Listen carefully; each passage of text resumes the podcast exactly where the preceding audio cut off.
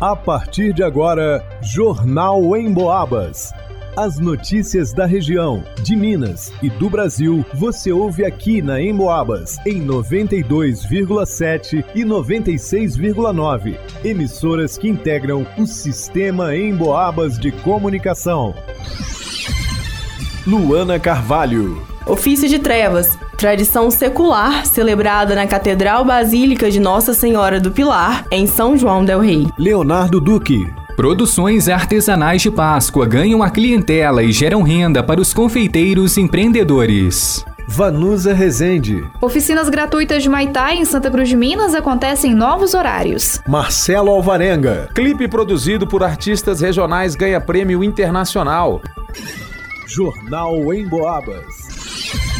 Celebrado na Quarta-feira Santa, o ofício de trevas é uma tradição secular da Igreja Católica, realizado na Catedral Basílica de Nossa Senhora do Pilar, em São João del Rei. O ofício de trevas marca a Semana Santa na histórica cidade há mais de 300 anos. A cerimônia é dividida em três e é realizada na quarta, na sexta e no sábado santo. O nome ofício significa que ele faz parte da liturgia das horas. Já a expressão de trevas vem da meditação sobre os sentimentos experimentados por Jesus em sua paixão. O ofício de trevas é dividido em duas partes, como explica Rodrigo Sampaio, regente da Orquestra Ribeiro Bastos. Dentro das matinas temos três noturnos. E aí, dentro de cada noturno, nós temos três salmos, três leituras e três responsórios. Então, no primeiro noturno, é, os salmos são canto-chão, gregoriano. A lamentação, que seriam essas leituras, né? Elas são feitas também em canto-chão, em gregoriano. E em seguida vem o responsório, que é a resposta, um complemento do que foi tratado aquela leitura. Então, Padre Zé Maria Xavier, São Joanense, nosso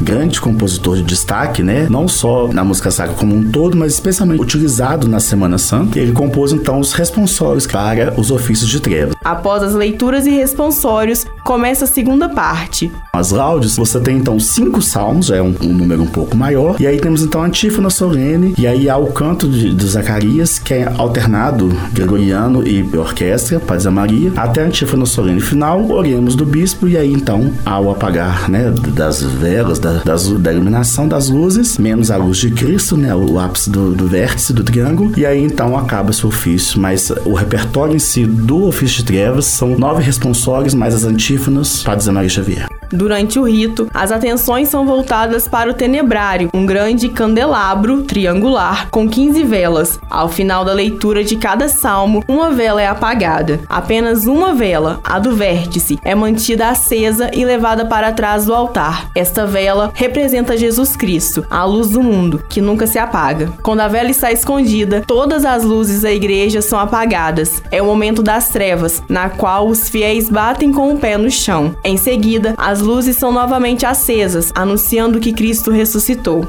Às vésperas da Páscoa, a cozinha da Elizabeth está uma loucura. Ela mora entre São João del Rei e Coronel Xavier Chaves, e este é o terceiro ano que ela trabalha com produção artesanal para a festividade. Sua relação com a gastronomia, na verdade, dura o ano todo. A Elizabeth também faz bolos, quitandas e panificação em geral. Mas, sem dúvidas, o desafio agora é grande.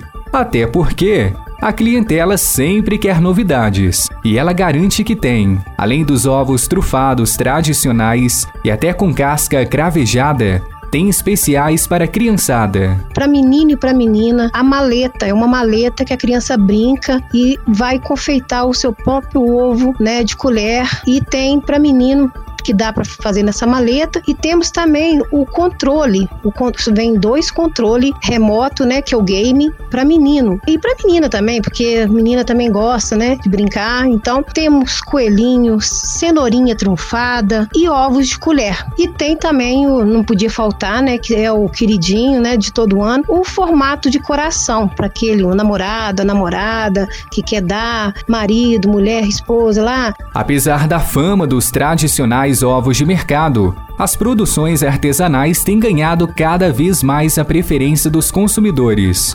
Os motivos são vários, um deles o custo-benefício. O maior questionamento é que, por causa de um pequeno brinde que vem com ovo, seu preço pode disparar. Muita gente prefere então fazer a encomenda direta com os confeiteiros. É uma oportunidade para escolher que tipo de doce quer o sabor e a quantidade. Claro, em busca principalmente por um preço mais camarada.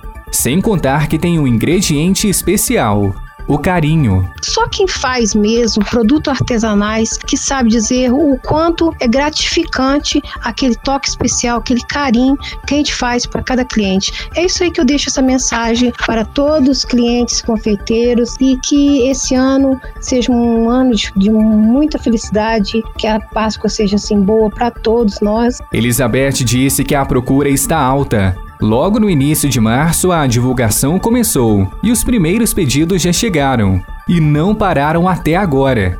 Muita gente deixa para a última hora, mas a boa notícia é que chocolate não falta teve bastante procura sim, ainda tá tendo, então assim, é um pouco corrido sim, a gente trabalha muito, né? Mas a gente não deixa de atender aquele cliente de última hora, porque sempre tem um cliente que às vezes não deu tempo de comprar, aí corre numa confeiteira, corre na outra, e será que essa vai ter? A gente sempre vai estar tá preparada para estar tá atendendo aquele cliente de última hora. Por isso que eu falo, a gente não deixa para última hora, porque é muita correria mesmo, mas a gente dá um jeitinho para conseguir para todos.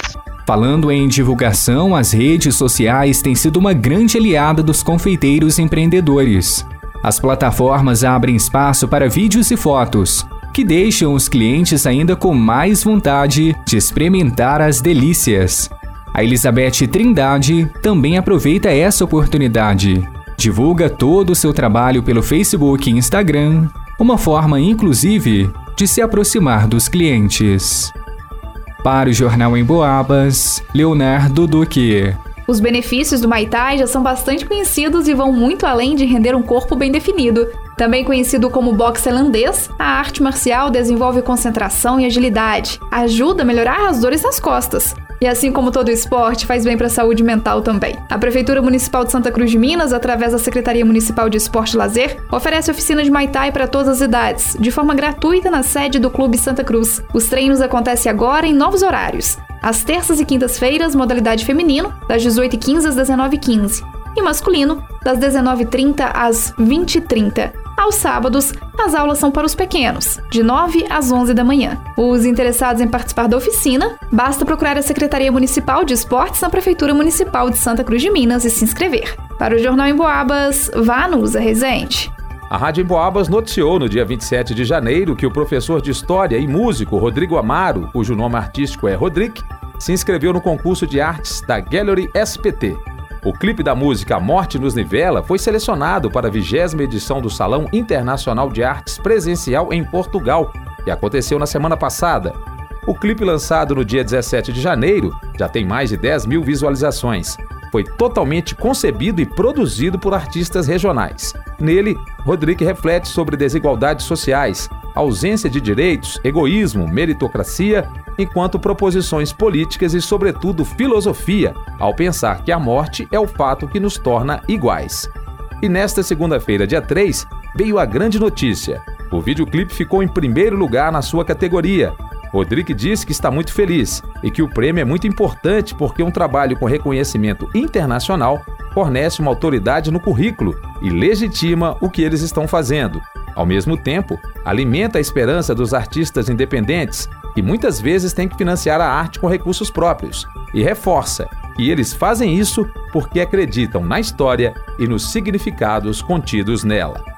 Para o Jornal em Boabas, Marcelo Alvarenga. Em pesquisa inédita do Cantar Ibope realizada em todo o interior de Minas Gerais, mais uma vez o rádio se destacou como um veículo que passa o dia conversando com um número enorme de pessoas. O motivo principal é porque você pode ficar ligado no rádio enquanto faz outras atividades. Por exemplo, segundo a pesquisa, 62% das pessoas ouvem o rádio em casa. Desses, 24% ligam o rádio ao acordar, 20% quando fazem atividades domésticas, 20% no trabalho, 18% no carro. Ou seja, é muita gente ligada no rádio o dia todo. E muita gente ouvindo em Boabas, é claro. Porque a Emboabas não promove fake news, conta aquilo que é realmente importante para as nossas vidas e enche o nosso ambiente de alegria com músicas e aquela conversa amiga. A Emboabas está no radinho, no computador, no celular Aliás, você já baixou o aplicativo da Emboabas no seu smartphone? Tem notícias, dá para acessar os podcasts dos programas que já foram ao ar